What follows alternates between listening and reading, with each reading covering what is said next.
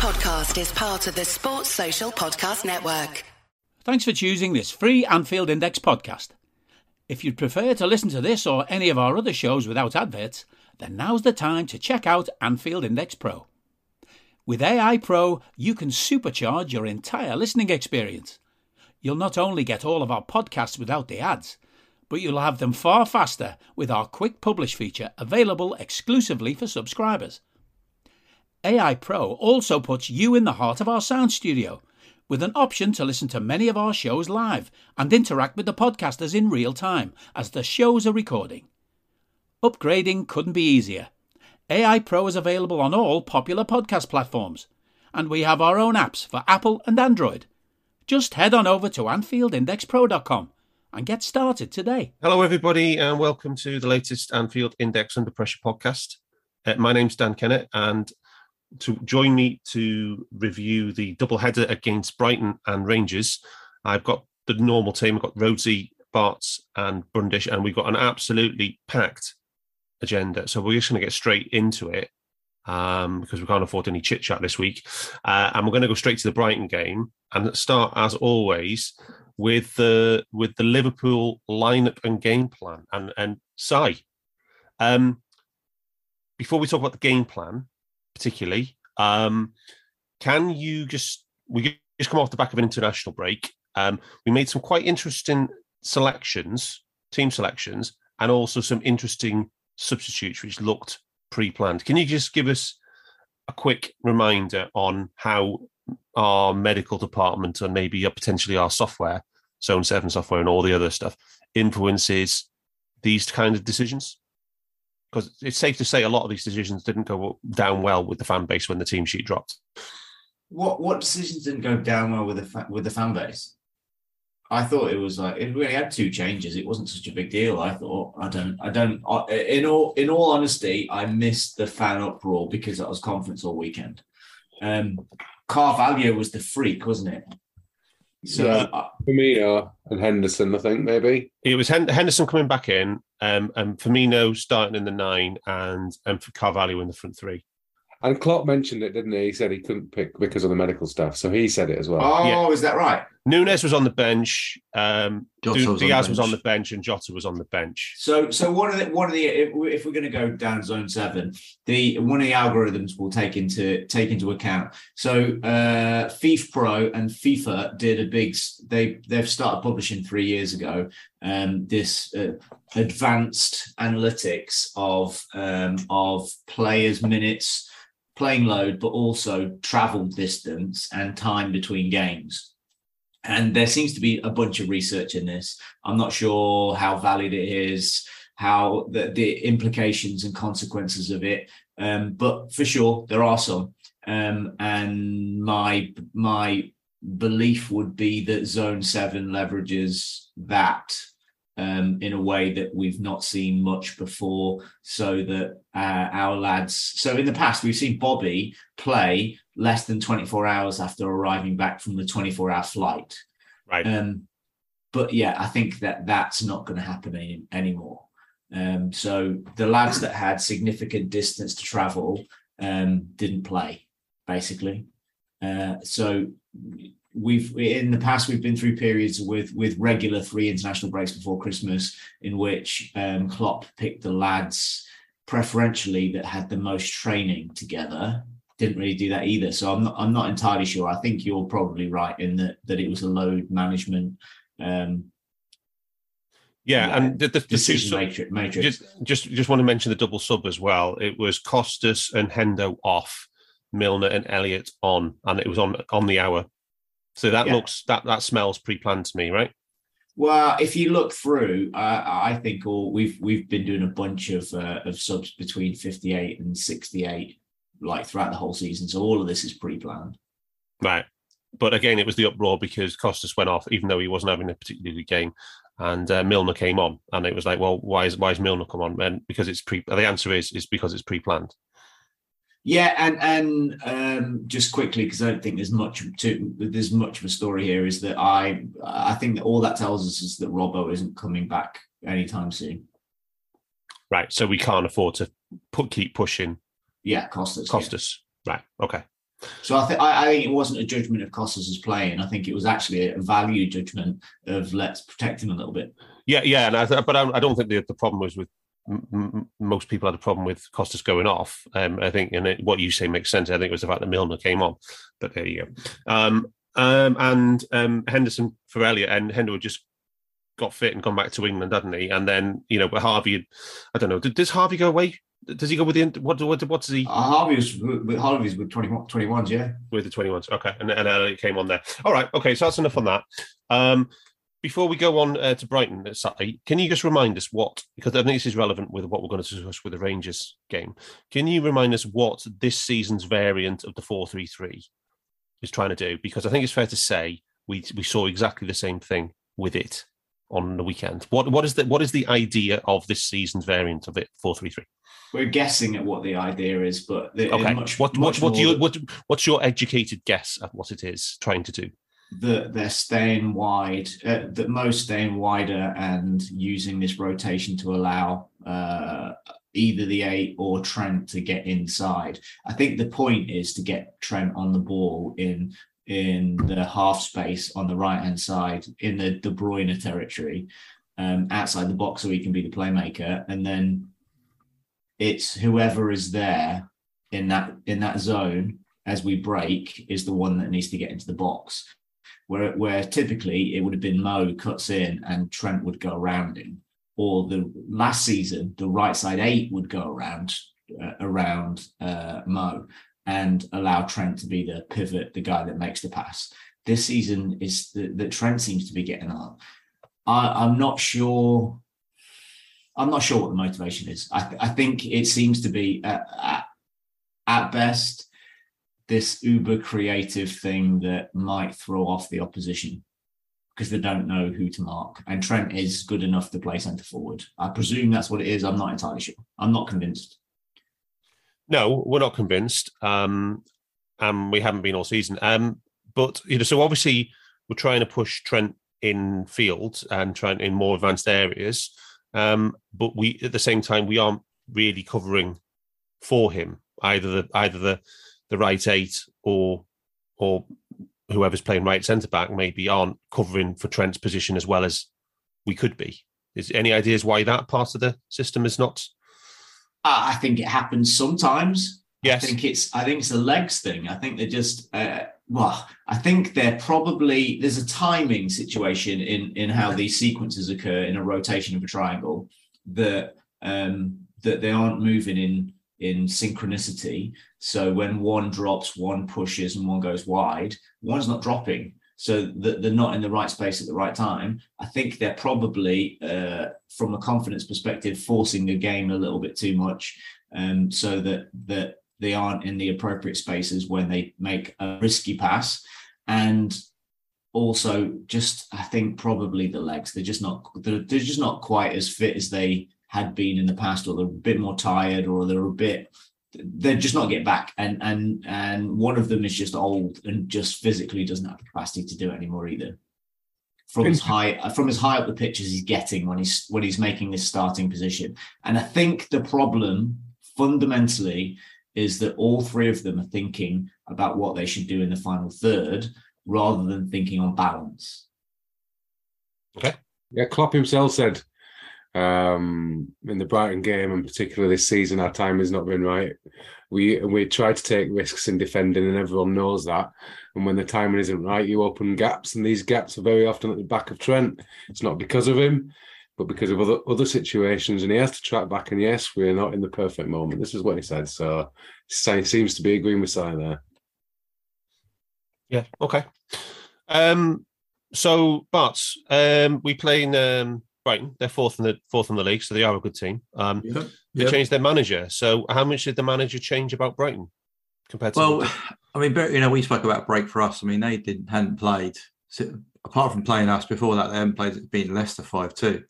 So because the Palace game got caught up with the rail strikes, I think. So it was a long break for them. Um, they typically with Potter seem to play like a three four three. Uh, sorry, three five five three two. Sorry. And the new tweak, I think he's gone to more of a, a three four three. The midfield against us looked like a box rather than a like a flat five with Potter. Um, he's also moved one of his uh, the right wing back to a more advanced position Hmm. and brought in a more defensive minded um, player.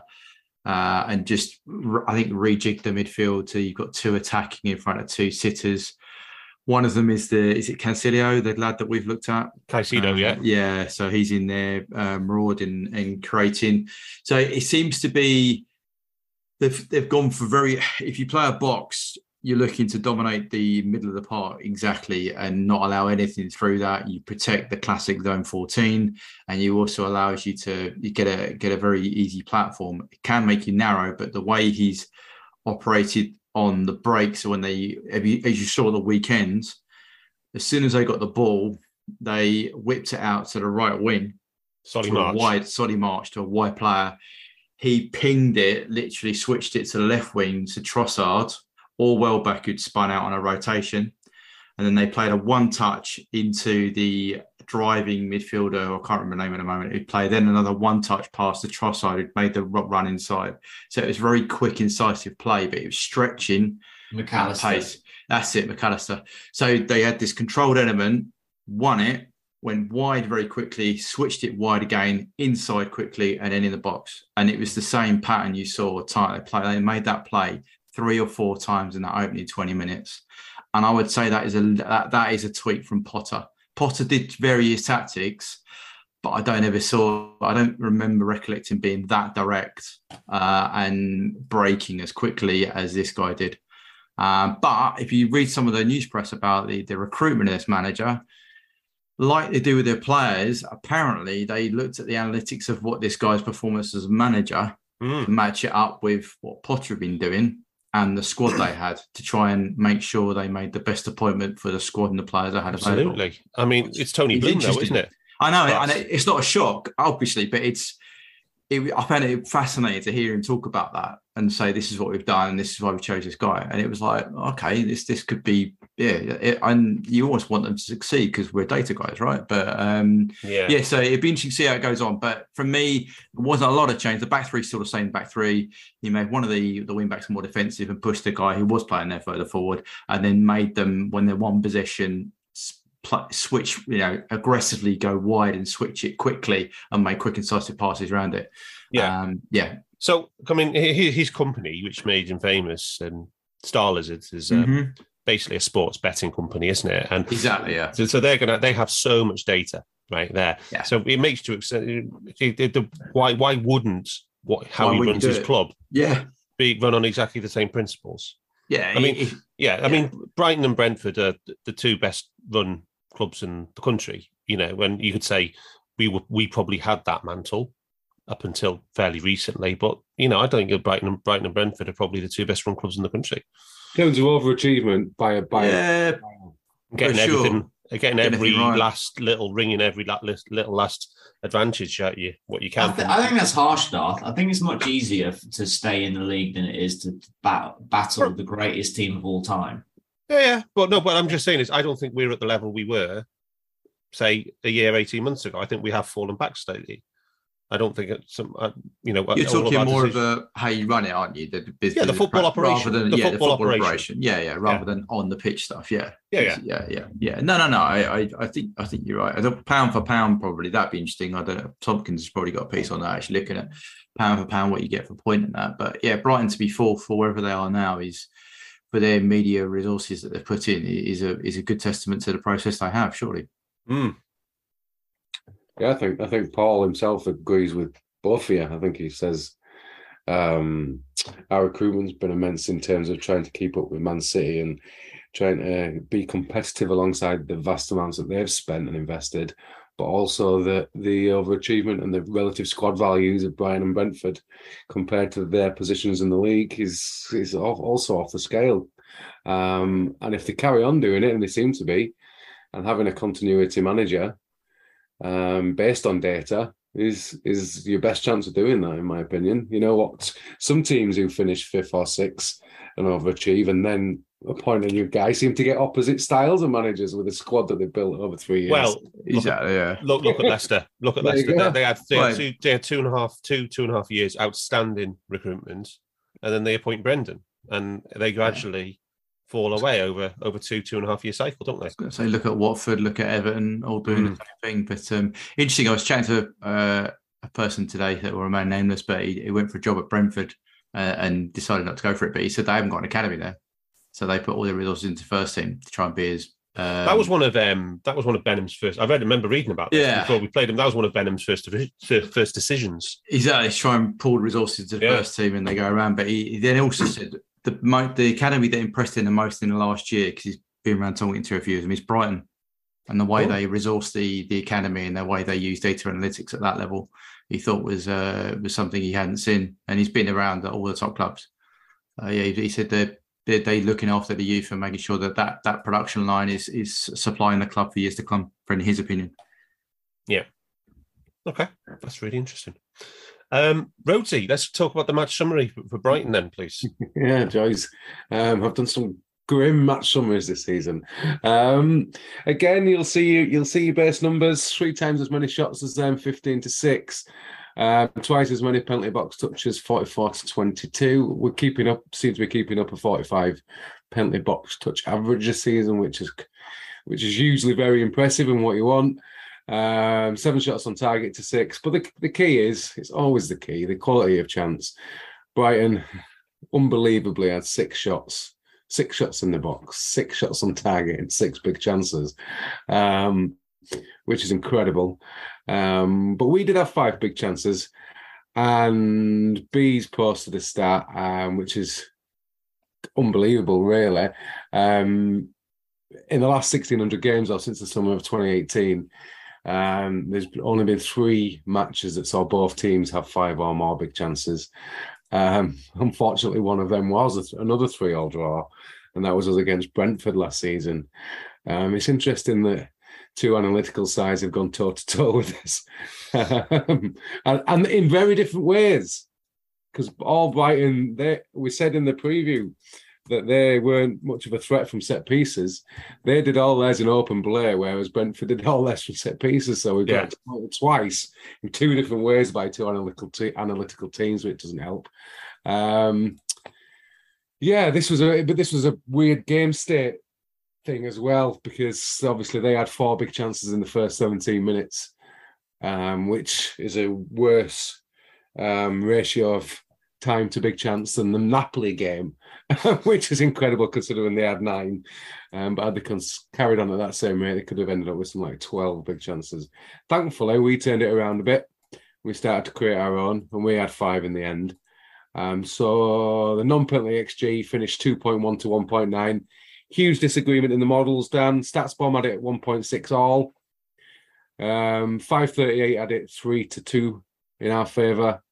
Um, and then a couple of, and then Caley had it about two each. So it was, I, th- I think Mm. the fact that the average gives it as about a two-all draw is is kind of fair. Um, we will come on to the individual big chances, but yeah, this this this the amount we conceded in this game takes us now to having conceded more big chances than Bournemouth, more more big chances than Everton, Villa, West Ham, and Wolves.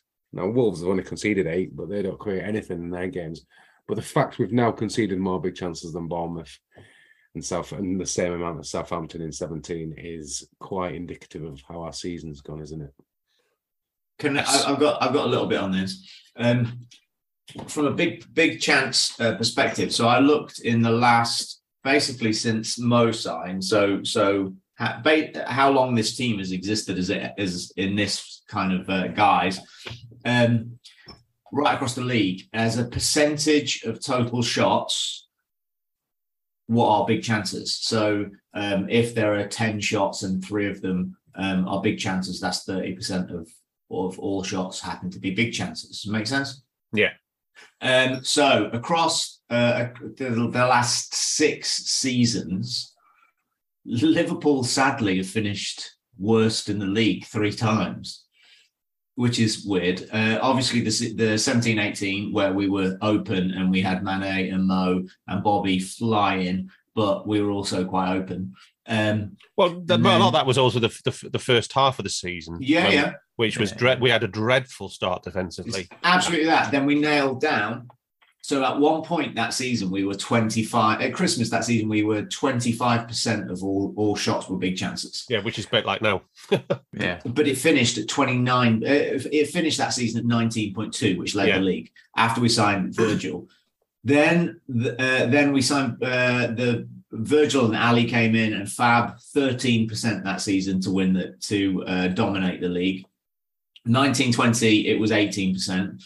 Um, then we had the uh, shit show of 2021, uh, which was the highest up to this point of 24 and a half. That that uh, topped the league again. Then last season back down to a, a, nice little 16%, which is fairly typical of the the uh, uber attacking sides in the league. So City are generally around. City have an average of 16% over the last six years. Um, and then we're currently at 28.8% of all shots of big chances. And just so you know, across the league, um, last three seasons, it's fairly static. It is the league average is sixteen percent of shots are classified as big chances, Yeah.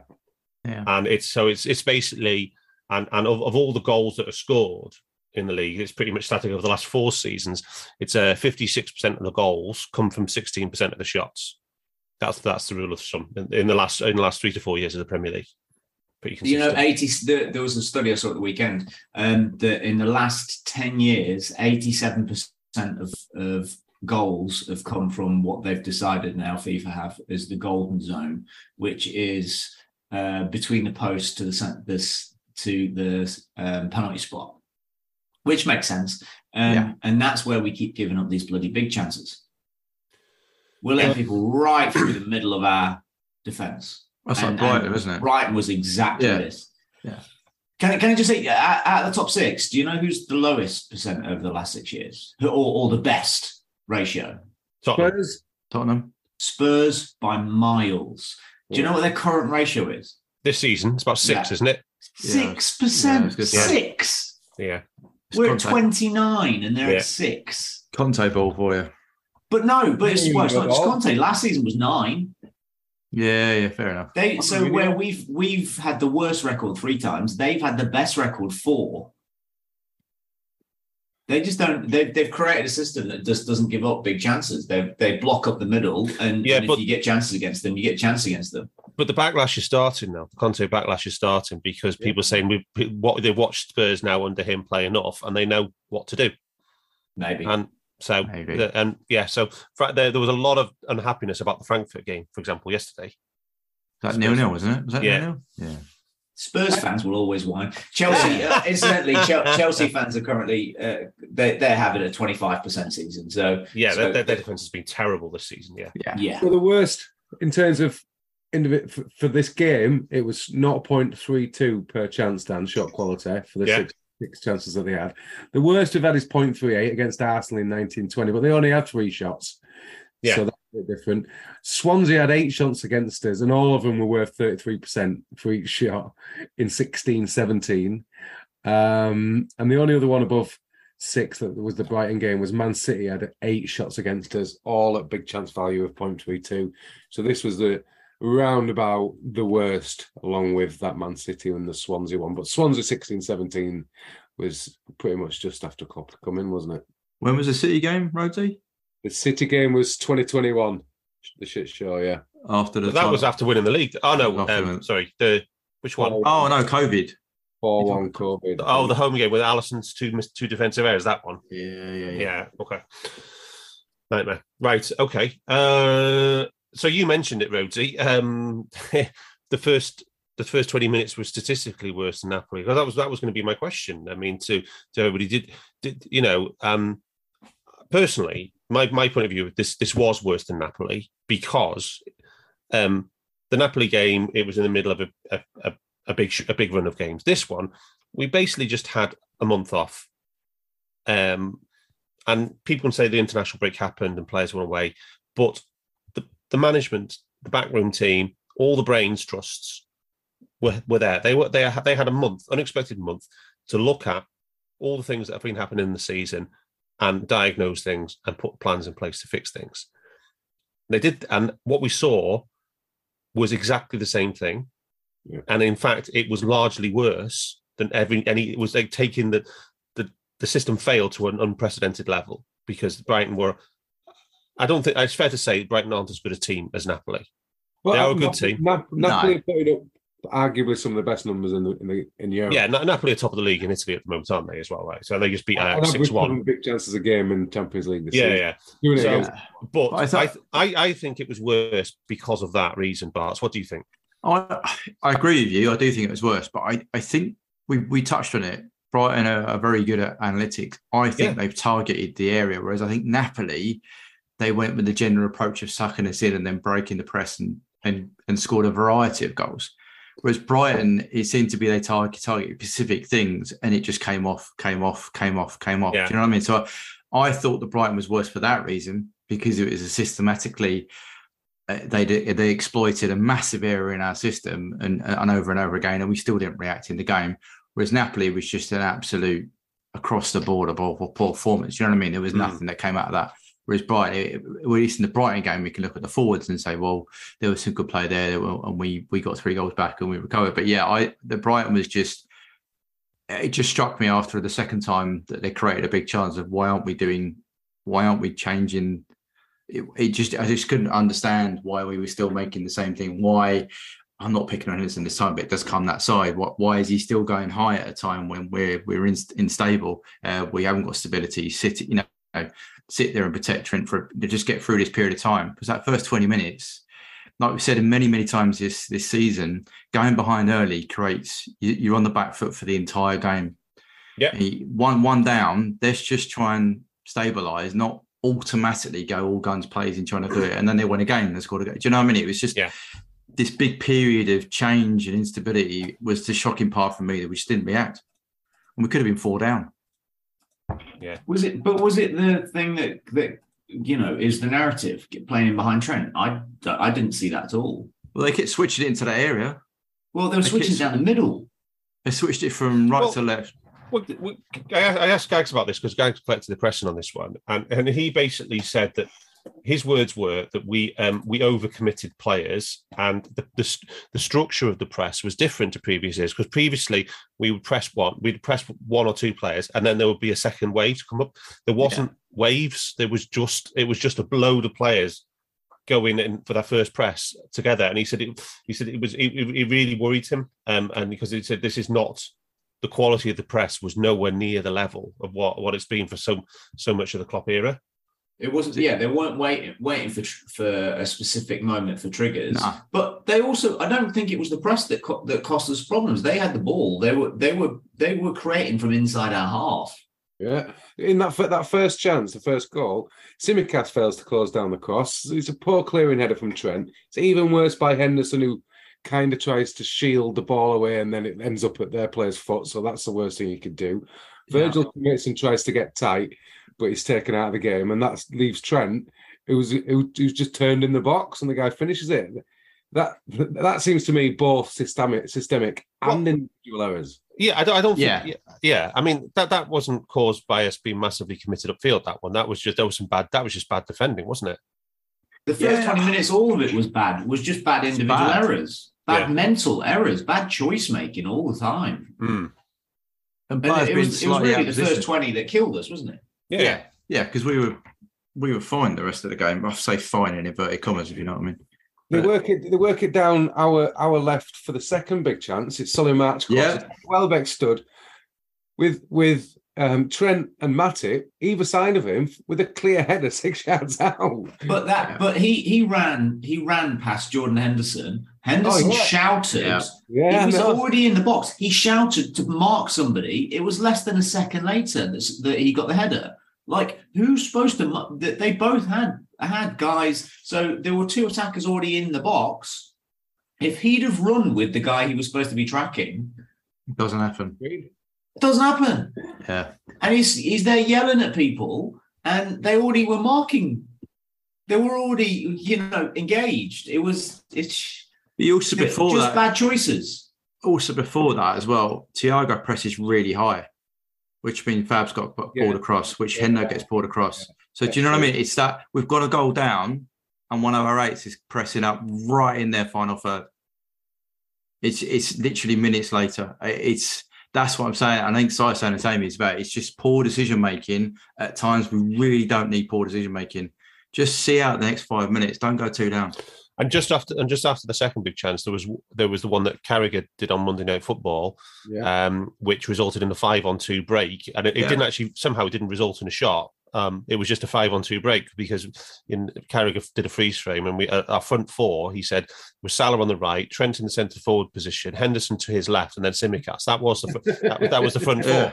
And then you know Thiago and, and, and Oh. Fab had been got put right sucked over to the left wing channel Exactly. almost Yeah. and the entire centre and right of the pitch was open. And then they just three seconds later they had a five on two. Yeah. And Alisson does Alisson. Oh, he, he does what he does, doesn't he? So he saves it. Is that the way he saves it? I think it No, is. no, it was just uh, that there was what I think it went to Welbeck and it didn't get a shot out of it. Ah, right. that yeah, yeah, but then just after that, that was in the, th- the third big chance. Rosie, do you want to do that one? The third, Third big chance is um, Trossard, where it's matched to Welbeck straight through our defence, and he turns, ends up cutting it back to Trossard, who shot his saves point blank again, one versus one by Alisson. Another big chance, third big But chance. Is that the Roti, is that the one where Ali throws it to Thiago who gives it away? Uh, initially? Yeah, Yeah, so that's what I'm saying. That's a poor decision. Again, a poor decision. We've just got done five on two. Yeah. Let's calm it down. And he chucks it out to Thiago, gives it away, and we're straight away back on the back foot. And so we get a chance. there should be someone. There should have been someone after the first goal saying, "Right, lads, let's have 10, 15 minutes here where we just keep the ball. We Exactly. don't SI. Sit, sit back. We're just going to keep it. We're going to take no risks. Let's sort this out." Yeah. Has that ever been Yeah, we have. We, we used to control games. We when used we to one nil down? I, I don't. Oh, maybe not. Maybe not. But I, I still don't think we do. way to do it. I still don't think we do it that correct. I don't. The, what we're doing now is completely. I think complete like mad panic. I think whenever we've gone to chase a game, it there's been a, a system, a structure to it. This is just for me. The Brighton game was mad panic. yeah, Panic always, always, always ends up in. Yeah, but Rosie, doesn't it? the, but Rosie, for four years we've barely gone behind in matches. Well, I, I, I absolutely agree. that, that- that's because the game plan was all there about you know, Yeah, control, and it was the importance of getting that first goal, and, and Yeah. we ba- we barely lost any games, and, and, and we barely spent any time losing it in games. Yeah. Well, it- we yeah, had some, so- like 220 minutes behind across the whole season. We've had that in the first six, seven games. Yeah. No.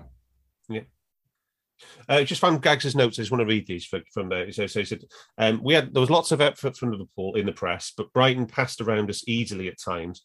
It may not seem like they were press resistant from the stats, but their ability to pass around and then move forward via players with no pressure was unreal. They were willing to go back or sideways because we were throwing men at the player in possession and leaving gaps around. Unfortunately, we don't record a fail in these instances. They were very calm. A couple of times they got caught, but they weren't punished and they remained calm and they just picked us off. So it basically uh, uh, it sounds very much like when we typically play a very good possession team like Man City, and they're not afraid to just to, to, take the press and, and and pass sideways and go back and, and build up round and, and and eventually find a gap. So Yeah, they they were quick passing, one touch. I thought it was it was good, it was impressive. If they know where to pla- pass and w- at what time, like they can be aut- autonomic, that it's much quicker for Yeah. them to pass with the ball than it is for us to react because we're always second guessing. If you Yeah. look at their second goal, the opposite of what happened with Hendo, um, not tracking a runner, he he instead dropped in deep to block off one runner who was actually already marked and left uh, the only lad that was in in a midfield space, um, and he's the one that scored in the end. So it's just a bit of bad luck, but it's also a consequence of individual mistake making. Yeah.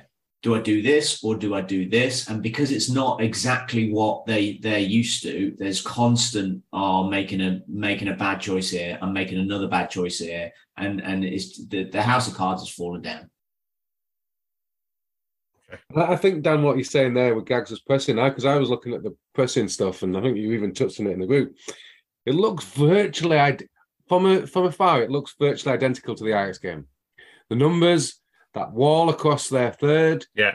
um, the heat maps, and I was thinking, well, what the what the fuck was so wrong with it? But then if you dig you dig deeper, like you're saying, there wasn't as many there wasn't anywhere near the amount of possession wins No, just when you get the ball back and then can attack them like we did with Ajax. And it was just exactly what Gags was saying. Lots of pushbacks. So so the efficiency wasn't down because we're pushing them back. Yeah. We're in change, so we're pushing them back, pushing them back. But they're it's like with the Napoli game, they want us to do that as well. Hmm. Because of that, what Si's saying, the the automatic nature of the, the way they're passing. So it's just about picking out the right data point in the present analysis to find out what what the issue was with them, and, and that's what it was. On top of what Bart's and Si are saying about the panic and the individual errors and the bad decision making, it was just one of the worst shit shows of twenty minutes. So let's talk about the while we're doing them. Let's talk about the last two um, Brighton big chances, um, which came at three two down. Um, who wants to go on the fifth and sixth one? So, do you want to lead us in?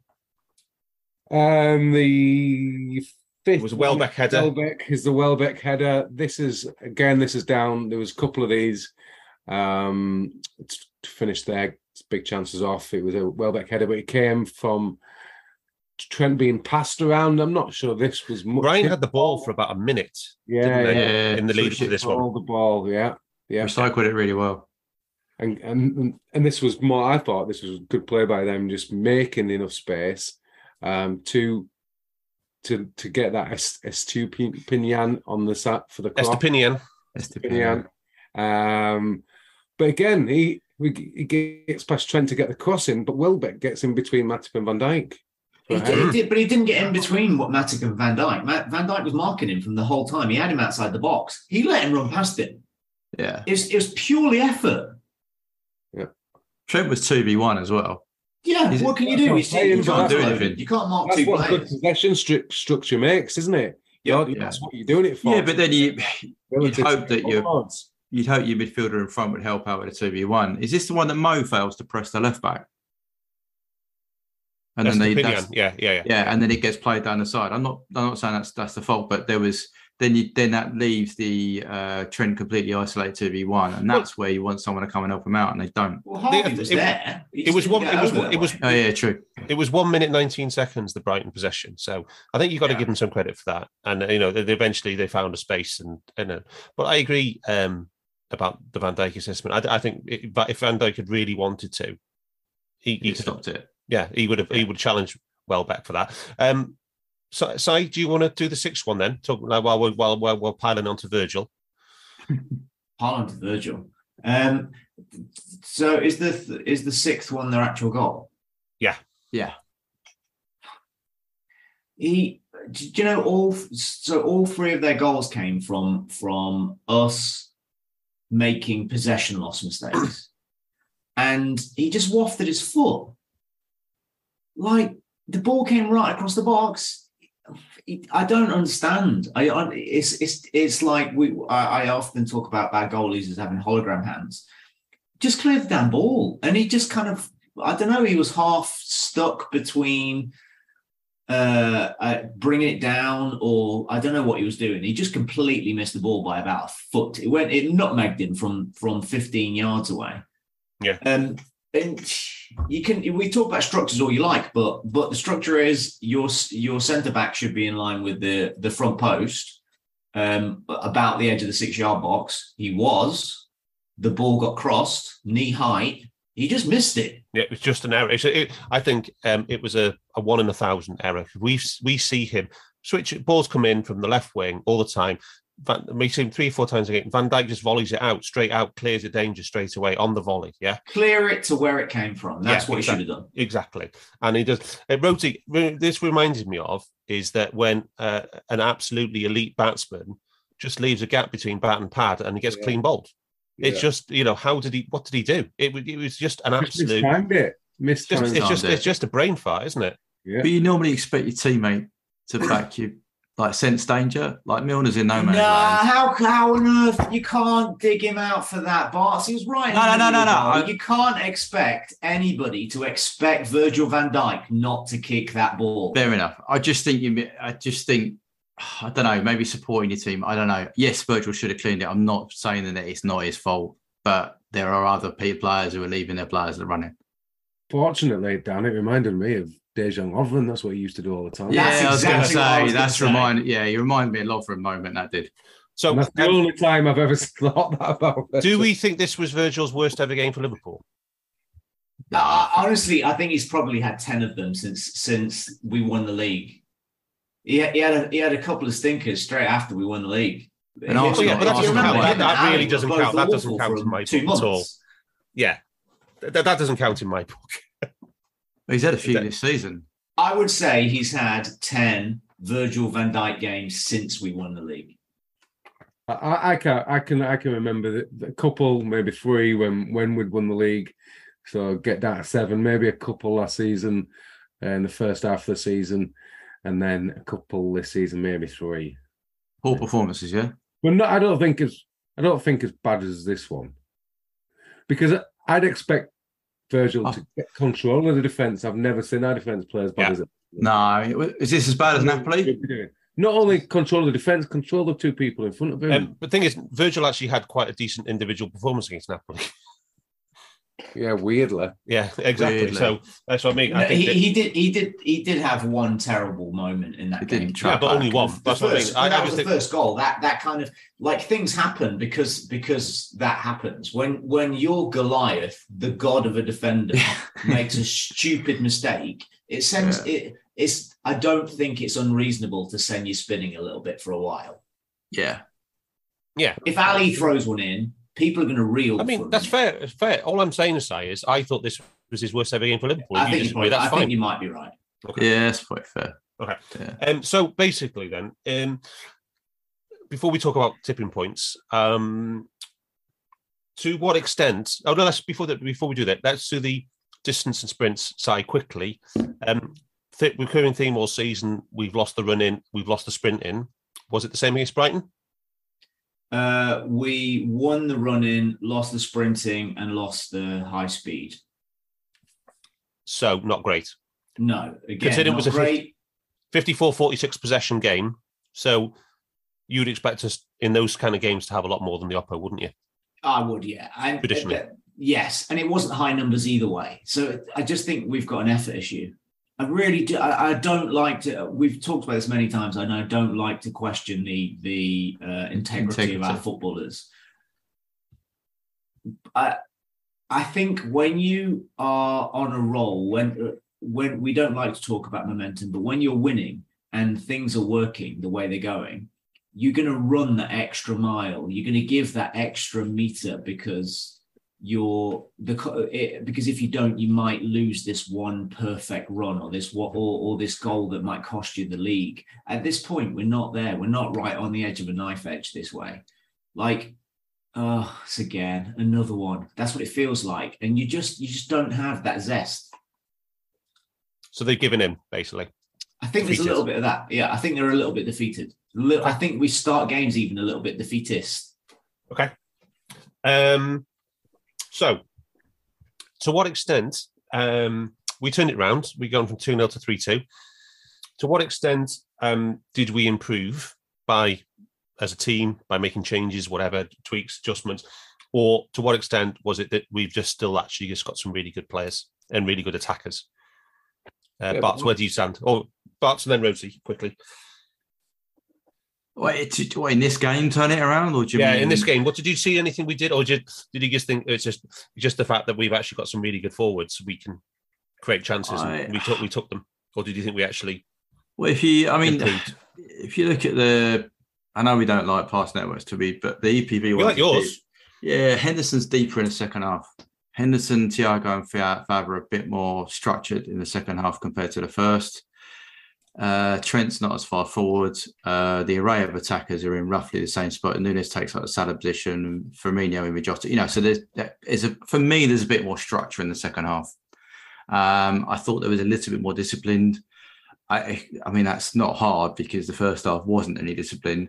Um, and I thought there was a bit more. This is unmeasurable, but the intent, the quality of our passing was better in the in the second half. We we I think the goal before half time helped.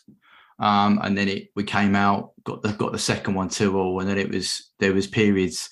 Uh, I don't know whether you've seen the graph I did on the the phases of touches and uh, and passes, but there's waves that, go, that occur in sort of five ten minute periods where it peaks and then we score or we have a shot and it Yeah. peaks. And our peaks, it was taking us less time to get a peak in the second half, which to me suggests that we were passing and tou- and creating more touches and getting the shots off in a shorter period of time. So we tried to do that. But then at 3 2, the peaks go go to a longer period, go back to nearly 15 minute periods. And that's where I, I think Brighton had those chances toward the end. And as we know, they got the equaliser. So I think it was improved, but I don't think that was difficult. Bearing in mind, we just said our best defender probably ever has had the worst game ever to then come out and improve second half isn't that's not much of a ceiling to go from or a floor to go from even. But I do think there's evidence just that we were passing it quicker and having more touches in shorter periods to create those shots, So which you- you- inevitably you- led. So you think we went to a more a flatter midfield three in the second half, which helped? From from looking at the EPV, yes, I think we went to a slightly flatter. There isn't that Henderson is not as far advanced on the pass maps as he was He's in not the well, first he's, half. he's not he's not level with the centre forwards. No, he's not. They're, they're in a so Fab is still slightly deeper, but Yes. Thiago and Henderson are, are next to each other, and the connections are back. If you know what I mean. So in Yeah. the first half, there is literally bearing in mind that a line has to be four plus between a pair, right? There's Yeah. no part. There's no line between Fab and Henderson. There's no line between uh, Matip and, and Trent. Do you know what I mean? There's there's connections missing all over the place. Whereas in the second half, there is clear lines between those connections on, on each of our midfield players and each of our fullbacks and each of our centre halves, which, as we know, is the foundation of how we build our play. Yeah, um, Rhodesy, were you going to come in on this one? Yeah, I thought. Well, if we if we consider the fact that we'd conceded four big chances and we were two 0 down, and then from the thirtieth minute to the fifty seventh, fifty eighth minute, we have five ourselves. Yeah. So that is a, that is a comeback. That is a that is a lot of XG, um, depending on which model you're looking at. Um, there's two contributions in terms of assists from Henderson, um, but from a different zone. Um, there's also there's also, as you said, Dan, some brilliant attacking play. I think for the Salah, Salah. yeah, exactly. Yeah. Salah. I think for the he, he he does so well to get into that position from and react to that deflected ball in the box for our first big chance. It's saved brilliantly. I think. Yeah, I mean, I think I think the the, the forty five minutes either side of half time, Salah was just unbelievable. Some of the some of his play. Yeah. brilliant. assists assists um Bobby even though it goes down as a big chance himself so the actual assist went down as a big chance which is random um and but the goal the fifth the goal the Bobby's um goal on 54 minutes is a superb goal Yes, a bit of Yeah. composure from Fabinho that looked like Bobby, peak Bobby. That, yeah but finish. I mean, it's the composure from Fabinho on the edge of our box a lovely pass Yeah. from Henderson oh yeah, yeah, it was a move. Yeah, yeah good move. perfectly timed pass to Diaz. Diaz does what he does best. It comes inside, dribbles at pace, gives it to Bobby. Bobby sells him the eyes and finishes with composure. That's you know that could have easily been Mane doing the Diaz role. It could have been Fabinho doing the Henderson role. It could have been Van Dijk heading it down to Henderson. It could have been a, a cross of players there doing those things because we've seen us do those things really well. Um, but yeah, um, and then there's a header from Bobby on the 58th minute, and then the subs come down, and it all goes wrong again. Oh well, let's let's let's, let's give Brighton some credit, right? Because I mean, they they, they do can they concede an unlucky. I mean, to be honest, the keeper is atrocious. I mean, how how the keeper doesn't get an error for this, I'll never know, right? Yeah, I mean, Um, goal- how opted and given an error for that, but you know they were unlucky. But they react to that and they bring on the Japanese lad. He was absolutely fantastic, Rhodesy. Yeah, high left when he wide left. Was that the? Mitoma. Yeah, yeah, yeah. yeah. Yeah, Great player. he was. yeah. Just they take as off a- Gross, they bring on him, that and they bring on him Lallana. a Take off mistake, yeah. Estepinian, who the left back, and they bring on a, a, a way. more- Do they change shape when Lallana comes on? Um, Bats? Do they go? Ah, Can yeah, they kind of Yeah, kind of. down the left a bit more than what they were doing with. Um, I think it was Welbeck pull, pushing onto that side, and yeah, I, it's not. It's still. I mean, the pat, the principles are still the same for me. It, the shapes, you know, kind of irrelevant. They were still doing the same thing. So, yeah, did. so- Just sport what Rosie was saying. The two, the two. I do dot a dot thing as well, where I do look at fifteen minute periods and how much shots and passes and how much xG we create, and the two the highest XG periods, 15 minute periods for 31 to 45 and 46 to 60. So that's Yeah. it. Spots on what's what Rhodesy was saying. Those are that was our our golden period of creating XG. Okay. So is it, so what we're saying in answer to my question, we're saying a bit of both. Our our good attacking players played really well for long Yeah. for, for quite a lot of this game. And um, we did make some get, did make some tweaks as well. Um Si, anything you want to chip in on this before we move on? Nope, you nailed it. Okay. Um, Rhodesy and Bart, do we want to have a quick Rhodesy, do you want to have a quick rant about Opta? Technical point. no, I- I'm building up my evidence against Opta. Yeah, I was going to say, let's get some more evidence. We've got a World Cup break coming up, you know. You did some superb work on the big chances, Dan. I appreciate that. Um, I, I'm I'm logging all our individual shot values, for us particularly, but um, yeah, there's some there's some just one random one from this game. And the Bobby Firmino uh, goal, Opta had it at five percent xG shot value and awarded a big chance, but then their awarding of a big chance then has a secondary effect on the models of understat and then Infogol. So they they then award a 28% and a 30% chance. You see my issue? This is the one big what one big um, data collector who's deciding no, well, well, actually, Infogol don't don't use. When Mark Taylor Good. did say that they don't use big chance now as a as a Good. as an input. but he, st- he still had a similar value to understat. So Well, you see, right? This is the, the one thing I did want to say on this one, right?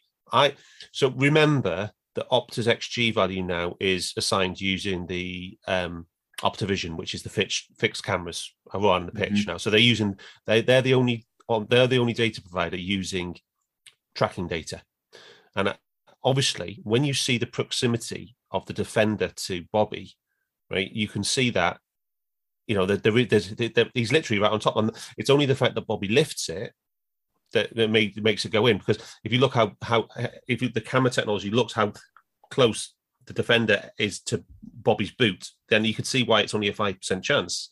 But at the same time, you can see why um Opta, sorry, why why why, why Infogol give it. I I understand, yeah. yeah, because you, you think see about it. the collector awards a big chance.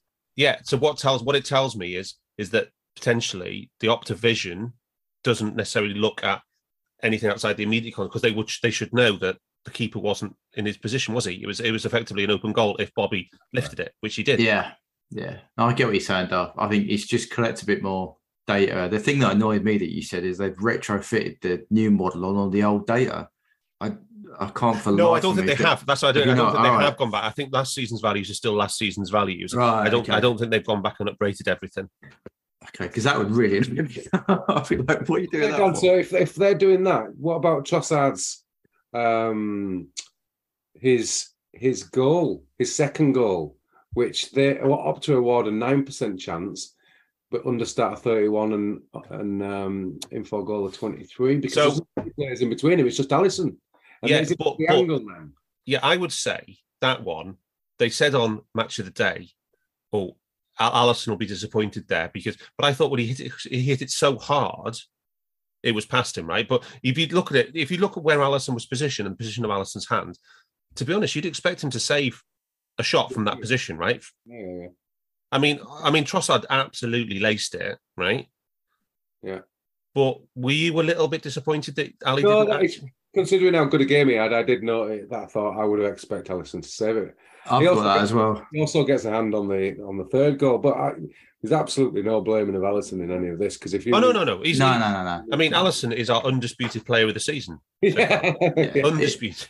I think it's just because we're used to him doing superhuman stuff at the moment this season because he's Mm. had to. I think I've written down. I thought Ali could do better, but that's in the pretense, pretense that of what he's been doing all season. A Mm. normal keeper would get beaten from there because he just hits it so quickly across him.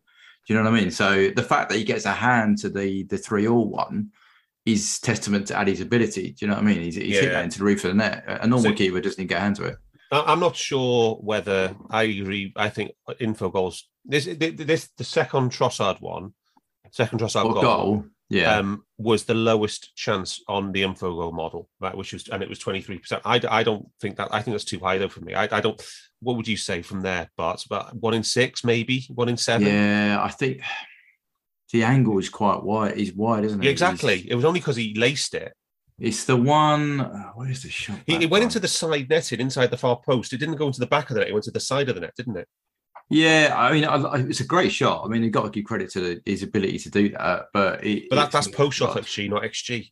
Yeah. Okay. So the, this is the twenty-seven. This is the widest one. this is their widest shot, isn't it? They're, all the other shots are in the width of the um, six This yard is, yeah, box. this is outside the Yeah, outside it's the width outside of the width. year- Yeah, Yeah. So I think that's a bit high, but you know, yeah. But it's probably in between Opta's nine percent and and um Inver's twenty three percent. yeah, definitely. Anyway, good stuff. Let's get on to the Rangers.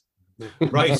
okay. So, Sai, um, we went into this match. Um, a lot of hand wringing, a lot of press attention, a lot of criticism of Trent. It seemed to be open season on Trent. Seemed to be everybody piling on left, right, and centre. Um, but so, so what extent did we reach a tipping point in that Brighton game? And you know, can you can you put yourself in the backroom LFC backroom team and and um, decide on what we what you know because we made changes. We made big changes, right, for this match.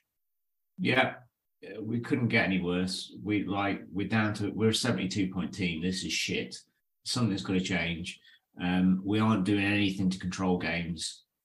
They had to change it, and I think that they. Uh, the idea is to get the right spacing across um, the wide areas, not actually. Um, so we talk about relationships throughout the pitch, right? So you, you talk about the little triangle between Trent and and uh, Hendo and Mo, or um, originally between Robbo and Ginny and Mane on the other side, and how they work. So they will have like uh, triangles of area that they're supposed to control with or without possession on the ball, um, and I think Hendo's area used to be. Uh, a triangle with the pinnacle towards our own goal and the wide base towards the opposition's goal. And I think his legs have prevented that happening now. So he, if he's high up the pitch, he can't get back uh, into the spaces that he needs to be to block passing lanes. I don't even think it's about tracking. I think it's about blocking passing lanes. So uh, uh, alongside um, how Harvey is just he just doesn't naturally make good defensive decisions. Um, I think they've they've had to rethink how the midfield um, help to counteract the width of the um, uh, our attack and where where and how that they maneuver around the pitch. So I think we can um, create a different pressing pattern from having the wide players with one of the um, front attackers there to create the edge of how to how to pass um, how to press towards the uh, touchline, which which creates that funnel for the midfield to then block. But the midfield, one of which is going to be uh, Thiago, and one of which is going to be Hendo from the other side, or Fab, or whoever it is. It creates a much um, more deliberate structure and slightly less fluid structure. And i think it reduces the um the the threshold the area the volume of area that they need to cover um for, for each player. So and we he's aware we don't we no longer have the most athletic team on the planet which i think at different moments in the last five years i think we've had um, and I think that this is uh, a safer way to get most of the things he wants from a pressing side. If any of that rambling made sense. So before he joined us, Jurgen Klopp played 4-2-3-1 for the majority of his management career. Yeah. Do you see did you see um, a difference between the way he we did our the version of 4-2-3-1 or 4-4-2 versus Dortmund? It- It's, it's weird how we talk of 231 all the time, and he always talks of 442. Right. Um, yeah, the numbers are FIFA numbers. It's a matter of what you do when you're on the pitch in different. So in- in Dortmund four, had- four phases of the game. Dortmund always had a 10. They always had Kagawa, Reus, and who was the lad who went to Bayern? Gotze. Yeah. Okay, so yeah. So that they, they they often played an actual player who you would say was a ten, right? So you're, you're, you're Reus, Reus, but all three did completely different jobs. right. So So, so I would even I would go as far as saying that's actually a really good example because the ten would in in each of those um those cases they create different demands of the players around them and of the structure of the pitch. actually, So, Reus was never the he- ten. He was wide, wasn't he? Sorry. Yeah, it Goetze was, the ten. yeah, Reus it was good. It was good to it was good to Kagawa. Yeah. Yeah, yeah. So so they excel. The three of those, I think Reus plays 10 occasionally now. I think that they create they excel in different phases of the four four phases of the game. And then so you have to do different things when it's not in the the phase that they excel in. And you can do Jota in that kind of role if you want to, but he will only excel in in a in negative transition. He's he's the one that will go. He is probably the best player that we could have to go and press the ball to go and counter press the ball in the first two seconds. Okay. So our weakness all season has been negative transition. There's not been too many problems with the attack. Um, so do you did you do you think this was entirely to help us improve in negative transition? Yes, in both phases of negative ra- transition. In the counter press, I think it hugely helps us in the counter press, but I think more than anything, it helps us um, negate the, the the seconds three to seven after you lose possession. Okay, just a quick note to the listeners. I'm so fortunate we have we're doing this the day after we haven't got the pressing yet. We will we will put that in the uh, we'll do a separate analysis. Me and Rhodesy will do it uh, in the Discord chat for people for subscribers later.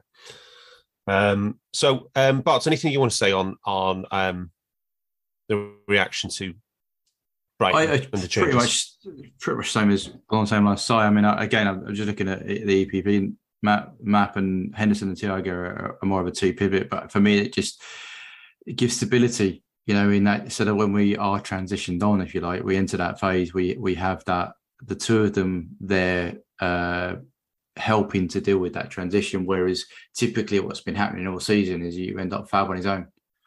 Because we're Um, supposed to have two. That's the point. yeah, I know, That's but I'm what's just saying. happening. So this but- forces that to, to, to And that's what I was going to say. You, you're telling them, right, you are both doing this role, which means that there's no like high pressing from one of them or anything else. It's like, right, you say here in front and you're blocking the passing lanes and you're being there as a blanket. The bit I felt interestingly looking at the, the network is that I think I put in the chat that in the 10, whatever you want to call it, the zone, it, it just behind zone 14, if you like, behind Nunez, Diaz and Jota actually took up the most, they took up the most of the time in that. Uh, T- T- uh, Costas provides the width on the left, Salah maintains right, and Trent is uh, just over halfway line uh, level with, not quite level, but in line with Thiago Henderson. And you got Van Dijk and Matip shifted over. So I thought Are you that was- surprised by Diaz's positioning? I was, yeah, I, I didn't because we chatted many, many times this season, myself and Si, and all of us saying that Diaz is is better when he can isolate a player, and I'm not sure he's great in when he's receiving the ball with several players around him. So to see him come up, and I've had Yeah. it several times to check it, you know, to see him I come think up in that. I, I don't think pitch. he's yeah, but here, I think where he excels and uh, the, the situation he excels is like he won the, when he won the penalty is driving at players in tight Yeah, situations, and that's and it- fine. But yeah, and he also but I agree with you in build up, yeah, for sure. build up, and I think also in this game he he made that third man run, if you like. So there was a, a quick into the front man back, and then Diaz was was the one sprinting in behind, and the ball was played in. So that I think he's good at that as well.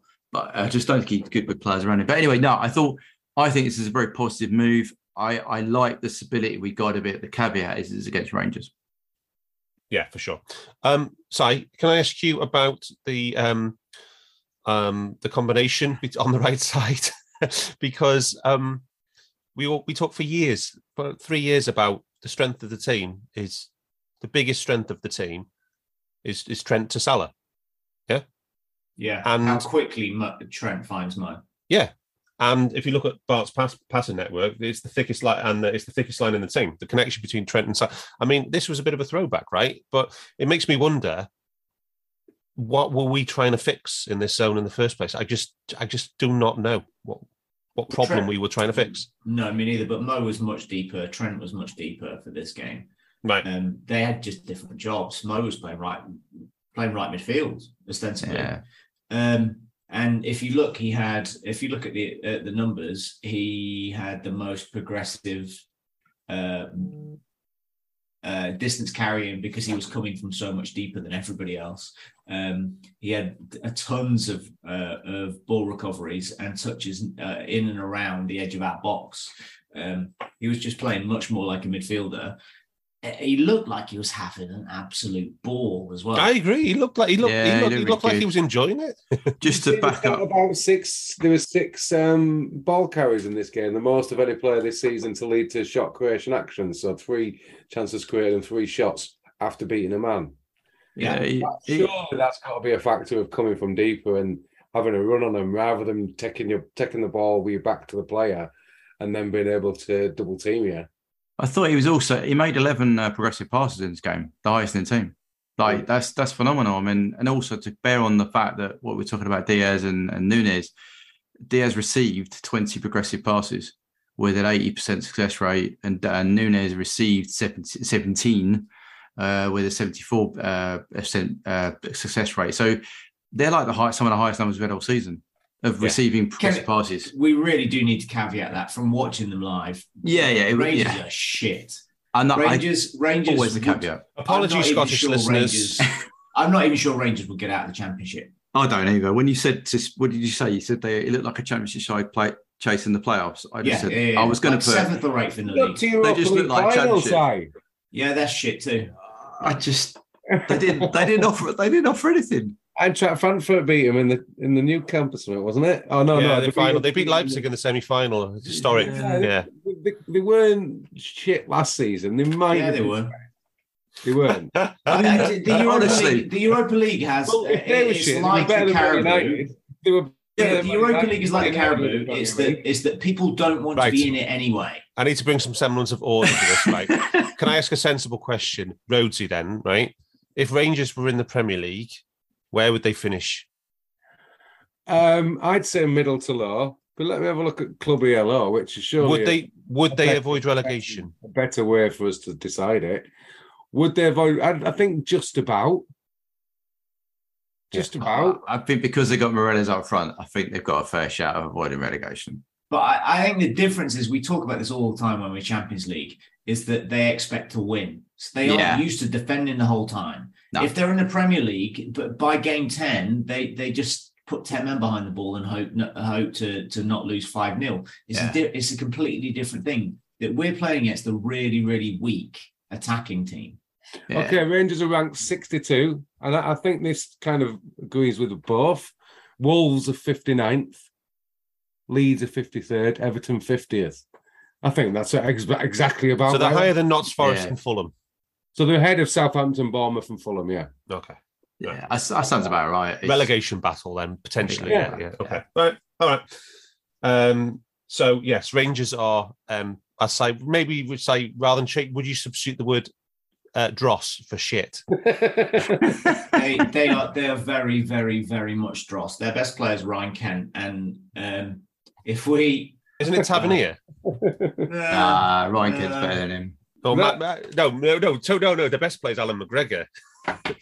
I think I think the best Yeah, player. true. Tom- I think the Alan, best Alan player McGregor made Tombo. one really good save in that game. The rest of the time, the ball was going to hit him. If you'd have put a dummy, Did you see Alan if you'd McGregor put a dribbling dummy in goal, Nunez would have hit it. Did you see Allan McGregor against oh. Napoli? Yeah, he played well in that game. Yeah, he was Played well. brilliant. Absolutely brilliant. I'm just talking to him in this game. Yeah, he had to make one really good save. He made a one decent save from Nunez. He made a really good save from Mo, and the others, the others. But were what he made from the Jota was the best one. That, That was that wasn't going in. It was. It was absolutely amazing. Here's the bar at best. Oh, fuck off. It was going in the postage stamp, that. Can you replace fuck off? Like, Literally just watched it. Honest to God, that was incredible. that Uh. save from uh, McGregor on, on from Jota. That was unbelievable. it's funny that the best save came from Mo. That's all I'll say. Well, Oh, you yeah, mean the one where he cuts in and he bends it? Yeah, Yeah, on the bounce. That was the uh, that was the hard bit. yeah. The other one. I'd say to back up their lack of attacking intent, right? On the average pass network, as you can see, their furthest players forward are in the centre circle. Yeah, yeah that's Right. in our box. I know. I'm saying is they didn't, they didn't get out of the half. So But I, I don't think that's lacking intent. I think that's what you No, get if they're in the champion. If they're Yeah, if they were in a quality. quality team, they might lack intent. They tried, they just couldn't get out. They were trying to beat our press, and and they just didn't have the ability to do it, and which meant we swarmed around them. Hopefully, this leads to confidence. That's what like we got ahead. We s- I I said before the game what we what we need to happen is we need a set piece goal and an early goal, and we, we end we got two set piece goals and an early goal from a set piece. Yeah. um, can I can I just ask Bart uh, Rhodesy for the match summary, please? You can I just say Rangers as Twitter fans are quite grim as well, Si, so don't be. Not as not as grim as the fans in the stadium. Oh my god! Oh yeah, yeah, my, yeah. My son was saying that. Anyway, match summary. Um, obviously we only do well. We'll start with the base. Twenty-three shots to six. Um, seventeen shots in the box to three. That's higher than our season average, but our season average is kind of off the scale for us. Um, ten shots on target to two, which was the second consecutive game um, that we've done ten shots on target. So we, we can't be saying that players out hitting the target, but I know I can see what Si's saying if to just put a, someone in the middle of the goal and save them. Um, unfortunately, we ended with two big chances each. Not convinced about their too. One of them, Matondo, um, was cleared off the line by Tsimikas. The other one, Somehow cleared off the line. That was unbelievable. That was Um, unbelievable show. that was. I don't think we'll see a better defensive clearance all season than that. Um, but from their six shots, they had a shot quality of seven percent. More of that, please, Liverpool. We obviously had the pen, so I take that for the XG for the non-pen. It was one point six to 0.5. Um, the models, Caley's never includes pens, so his 1.8 to 0.5 is a little bit better. Um, StatsBomb was 1.92 to 0.3, so they put even less um, XG value on Rangers as shots. I'm not even sure they'd have even awarded them a big chance. Um, so yeah, good. Yeah, they probably- that- that- that- the I think chance doesn't come till the 85th The minute. The, uh, the Kozlak one is what they would call an edge case in um in in in, in XG modeling, Yeah. and I think it's a good one. I think that I don't think it was anything like a chance really. The way it was, way it fell to him, um, and it was blocked, wasn't it? Yeah. Um, so I think StatsBomb probably got a better handle on that than most of the others I on the agree. Kozlak chance. But the, the the biggest factor to me on their big chances is the fact that we're two 0 with five minutes to go. That that's when we used to concede big chances. Yeah, yeah, yeah. When the game was won, when the game was won, and we bought on five subs. Yeah, and yeah, yeah. now they'd make a save. Whereas instead of conceding four of them before before we even have a shot. Yeah. So yeah. Okay.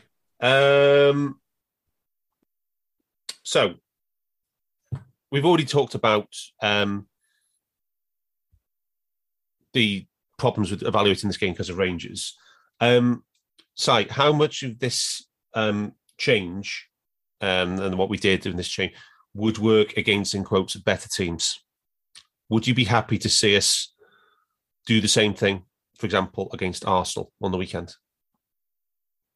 Absolutely. Yeah, I absolutely think it will work against. uh, It has as good a chance. We know the other thing isn't working anymore.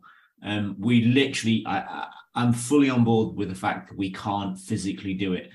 I remember talking about in, in 1819 about the the physical monsters that we had in the team. Yeah. lads that, Yeah. lads that were faster than anybody else and fitter than everybody else, which gave us this physic physiological advantage. Yeah. We no longer have that. We had a, we we have a, a structure. The demands of those tactics require some huge capacities that we no longer have.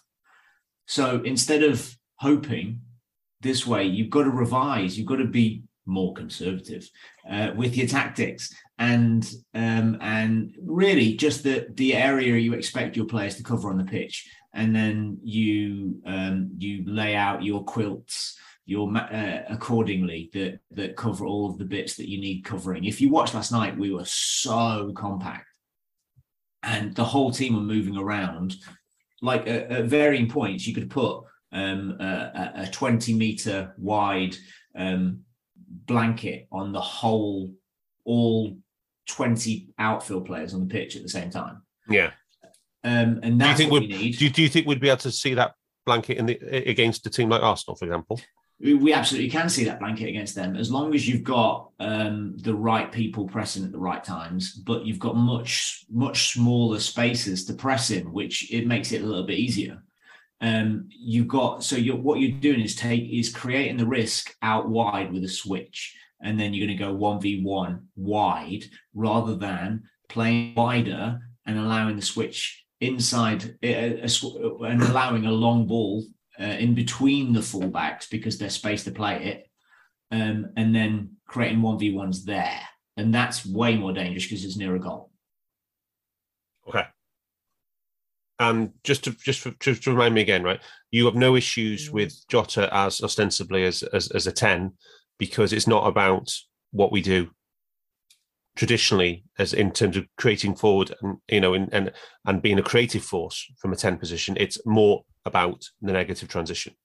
Well if you look at the things that that you get from a great footballer bobby at his best four years ago he could press like an absolute monster but then he could also play lots of little intricate one twos and Yes. he had unbelievable vision to play somebody in slip the ball through in between the um, the fullback and the centre backs we we don't have that anymore. Bobby could play those technical um passes there but he doesn't have the capacity to to do the pressing. So jota does pick your poison but don't plan to have both of those things. So you're saying what wouldn't work would be for example bobby behind jota? Or bobby and It- jota? Could that work for you? It could work but it causes it causes or it causes issues that you have to have planned for. That's all. We don't have the perfect solution anymore no. Like watching if you there, there were um I, I was chatting with my boy at the game last night and he and he basically said that uh, there were probably 10 or 12 different occasions most of which ended up with a darwin or a diaz shot from from uh low uh, percentage chances or or the ball rebounding out of the box because of terrible first touches. Um that um, what you just remembering Sadio and Bobby and Mo at their very best, it just kind of co- contextualized how incredibly good they were. They had this insane level of athleticism. They were unbelievable in both sets of transition, but in possession also, they would just blam the ball at each other inside the box and it would just bounce straight to one another at just the angles it would come off at, and it would go where they expected it to, and somebody would shoot. And and that Jota absolutely doesn't have the the ability to do that. His first touch is just unbelievable. It's just awful. But even Diaz is chasing his first touch. It's not a deliberate thing, and it's not criticizing them as being bad players. They aren't bad players at all. They're wonderful players. They're just not as good as those geniuses that we used to have. So we can't set up a team tactically to expect those things to happen you have to put players in better positions, in different positions now, to take advantage of the things they are brilliant at, whilst you're hopefully coaching them to do to, to expand their game a little bit. Okay. Uh, same question to you, Barts. How how um, well do you see? Can you see these changes working against uh, better teams? In qu- air quotes, better teams than Rangers.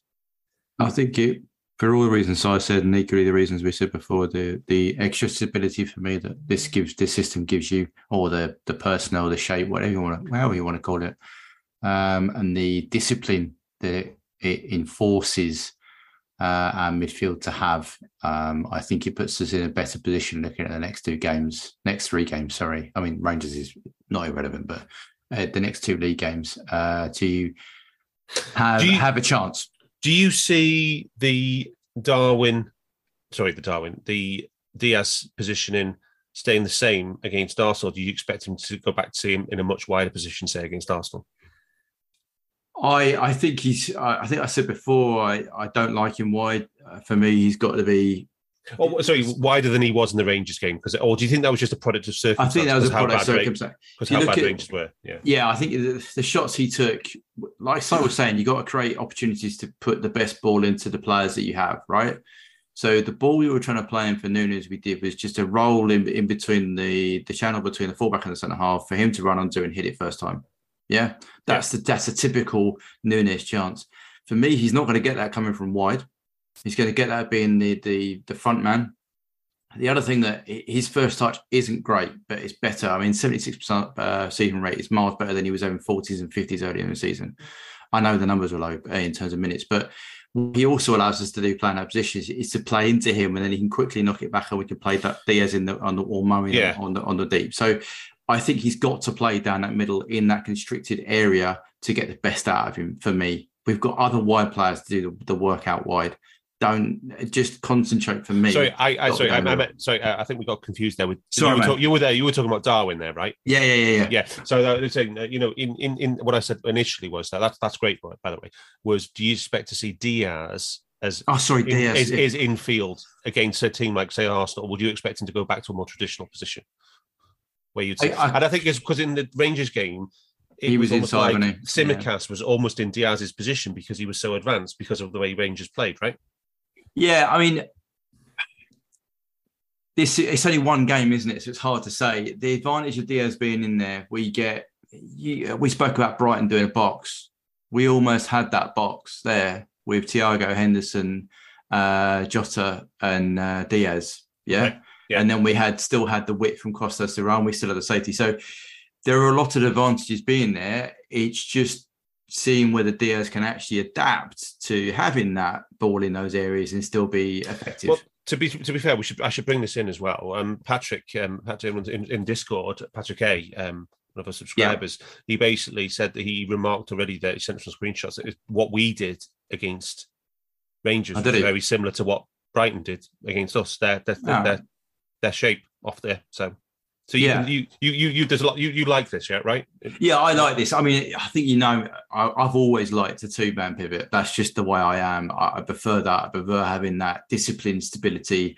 I can see the advantage of playing the three, like you said earlier in the day about why don't we just go back to doing the the four three three that worked for us, and that's great. But I don't think we've got physical capability to do that anymore. Yeah. So therefore, for our, we can we cannot win win games playing the way we've started season playing. So for me, going forward the way we did, did against Rangers is, is the way forward for me. So quick quick quick question to you, Si again. I can bring you back in. Um, do you could you? I, I I I said in the group earlier on that could we not just get similar results in terms of stability by playing the four three three with a flatter three in midfield? So you, you don't think that's an option anymore either? I don't. I I think you need to constrain to the two right-sided eights, and I don't believe Klopp hasn't tried. Yeah. So I think this is we call it constraints-led coaching. Uh, Yeah. in work, and I think he is he has moved the constraints and moved the constraints, and Yeah. now he's completely taken out the safety blanket. So you've no choice. There are two of you. You don't get to go anymore. So we're we're not going to see the four three three with either Harvey or Hendo as the as the right eight anymore. I don't think we're not going to see it. I just think that this is the, Yeah, yeah, okay. yeah. Not with this personnel, Duff. Yeah, but it, it- what annoyed me most was it showed that Henderson can, can cover Trent. So I, I was thinking, well, why haven't you been doing that most of the season? But Trent he's- wasn't going. It wasn't going as much. No, but even it- when he did go, when even even on the occasions when he did go, he was there covering that channel. But, But He, he had a more already on disciplined- his own. yeah, he had a disciplined role to play that. Yeah. Do you know what I mean? He had- he had That's what annoyed me, anyway. It But- annoyed me, yeah, but it, yeah, Uh, it also helps him out because he should be able to play more because he's not asked to do massive load of high speed uh, distance and sprint. Do you know? Do you know the um the the he's got very very high numbers for progressive and creative stuff last night, Hendo. But it was really interesting watching how many times. Um, so tr- let's go. Um, Thiago, I thought Thiago was was exponentially better. Yeah, Um, so Ti- uh, Hendo played well um, in relation to how he's played so far this season. He had possession control neutral, which is much better than he's been. Thiago had possession control of 11. Yeah. 11. remind, remind us what That's possession control is. Unbelievable. That's, it, it's it's possession loss is on the negative. All possessions lost on the negative side. What's on the positive side? possessions regains. one. Posse- yeah, regains. Yeah. Okay. I mean, to- Um, so any Thiago header, brilliant. tackle, interception, recovery, anytime you're gaining possession. Um, Yeah. so Thiago Thiago actually of of his 80 of his 74 touches, he won 32%, uh, 32 of those for himself. So not give not received a pass for those touches. Like so last night what he was doing was he was the one intercepting and winning the ball back and then with one touch laying it to Hendo who was facing the game, facing play totally without pressure. He of his passes that um Hendo only uh, of how many passes he make? 59. He had 62 passes. Only four of them were pressured. Yeah.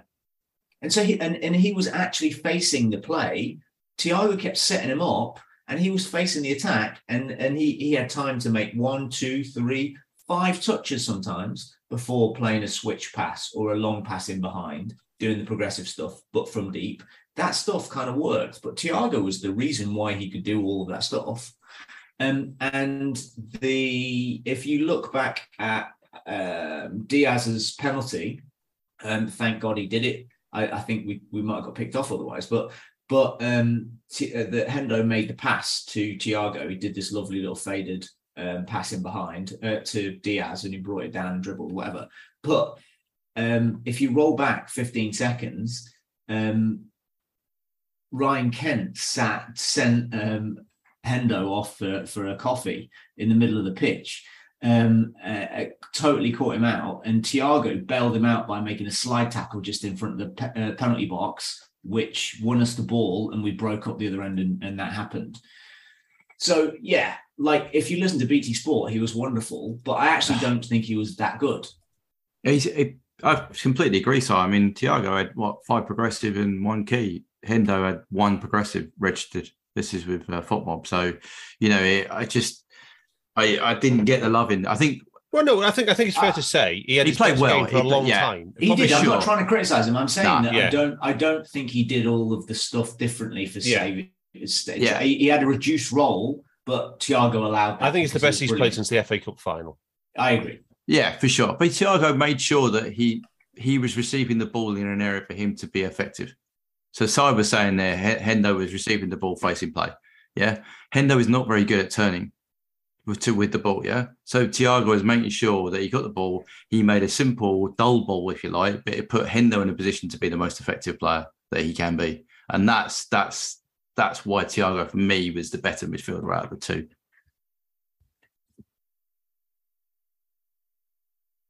Yeah. Um, any other key stats or observations that we want to make on this match? Um, distances and sprints, Si. Did we win it? I just muted again uh, from rambling on too much and not We having can hear you. chat. Yeah, we Um, hear yeah, we we we won. Uh, we won all of the running last night, but uh, 114 to 100, 112. We won high speed by by 360 meters. They were just, yeah. We're on a One one different four is not too. too bad, is it? One one four. This, Yeah. this that's not bad. Yeah, Okay. ball, a ball was in play quite a lot. I think that was another thing. Um, But yeah, Rhodesy, any any key stats observations that you've got that we need to on on Rangers? No, I, I was just um, looking at the pressures, seeing as I've not done the collection yet. Uh, Thiago had the most pressures in the team, um, which was good. Followed by, followed by, and this is the key, and this is going to be interesting to compare when I do it.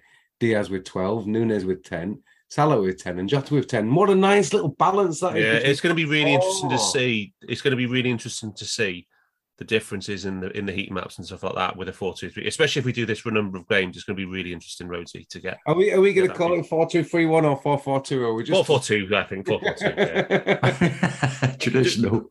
yeah.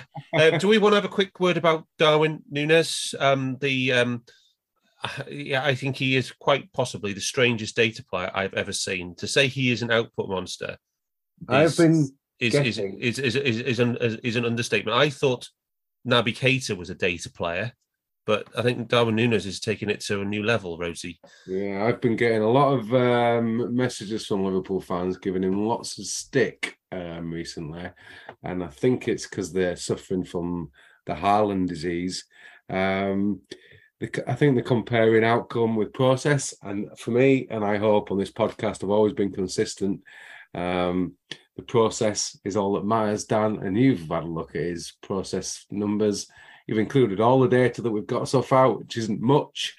We've included friendlies. Um, you have to include five. You have to include friendlies to get to 500 minutes. to get 500 minutes. So again, we still don't know. But even in the smallish sample that we've got in the Premier League, he's had five big chances. So he's he is having attempting a big chance more often than Haaland.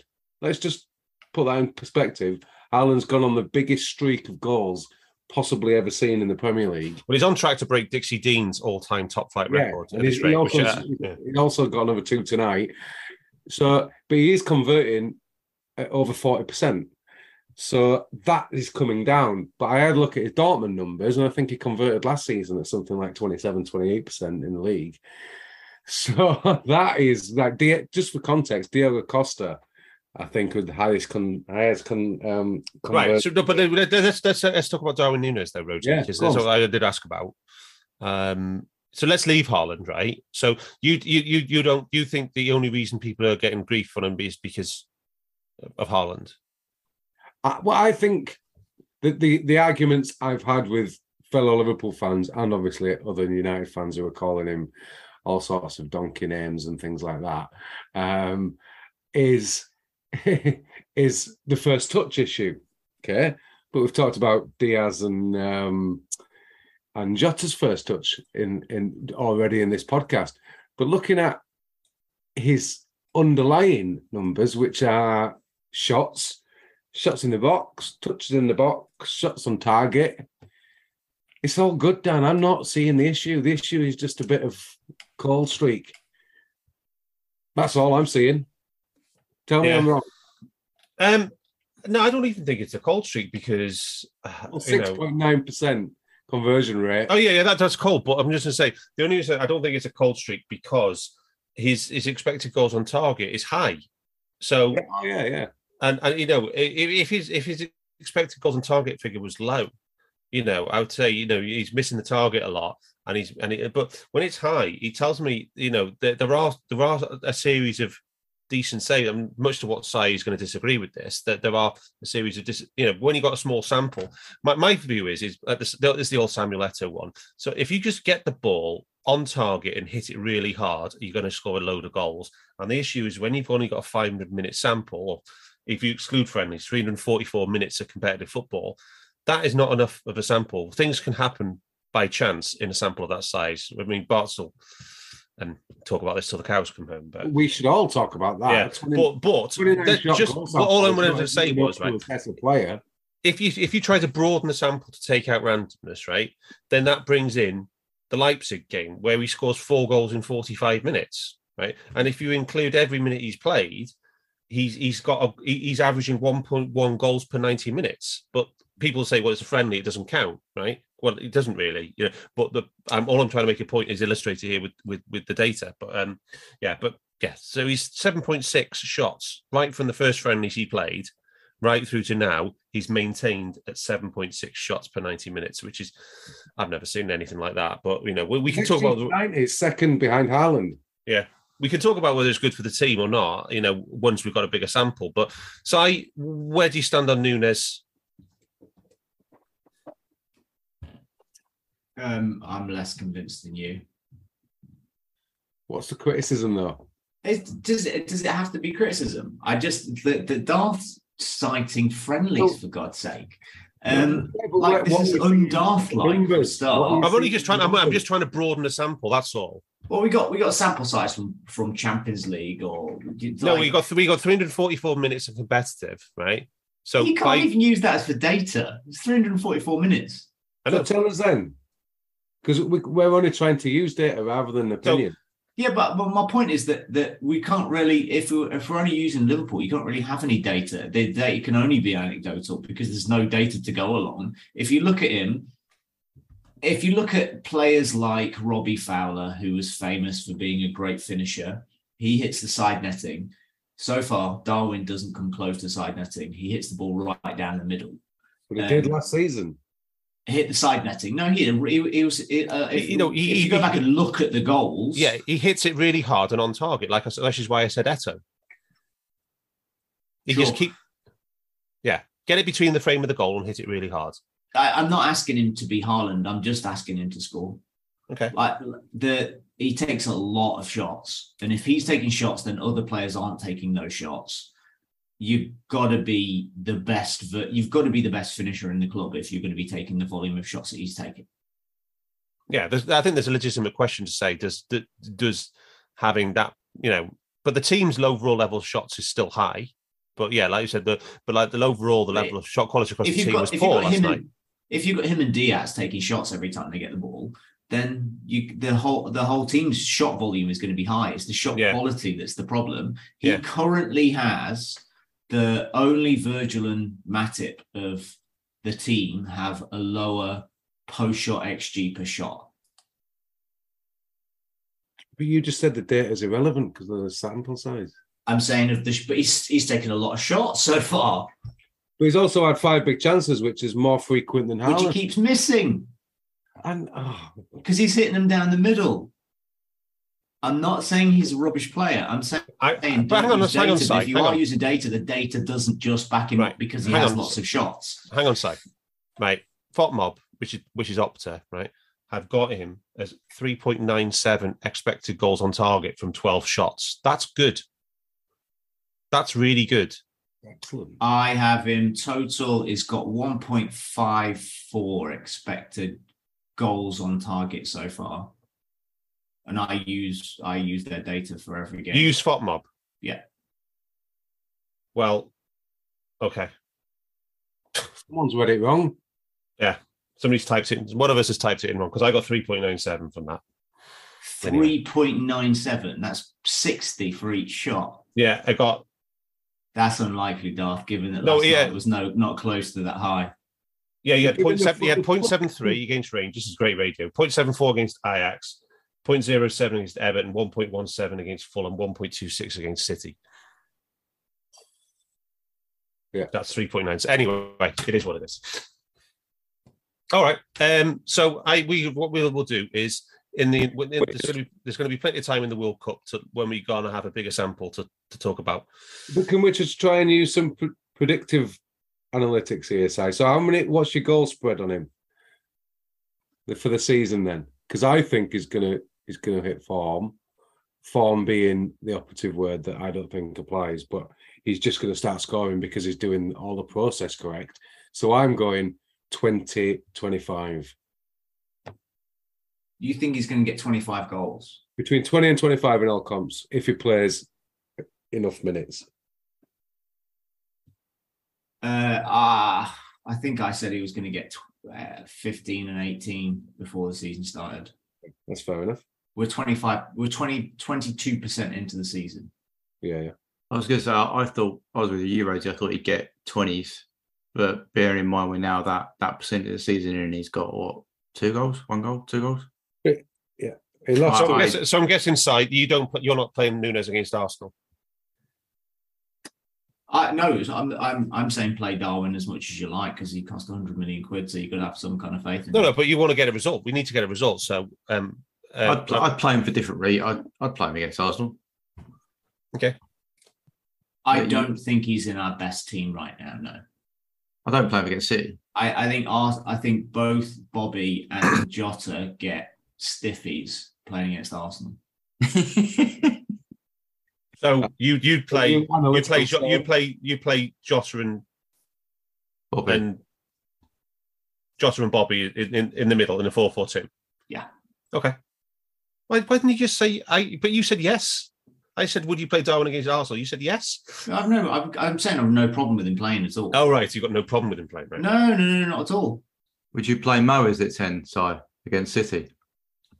I thought Mo was tremendous as on the right. I, I'm fine with him doing that thing. No, I, I'm just, I just I, I think I think we're probably a better team if if Jota's playing on the right where he played for Wolves, and Diaz is on the left, and you got Mo. I, I just think you got you've got your best players nearer to goal. Yeah, if, yeah. If we're if we're putting the idea out that that Darwin is our best is is in is one of our best players. Him and, and Mo play well together. They link up Yeah. well together. He This, Mo, this Mo I keeps slipping him in. Yeah, that's what I was saying against City. Do you play Mo in the in the the ten inverted commas and, and Dart Nunez up front and Jota right and um Diaz left?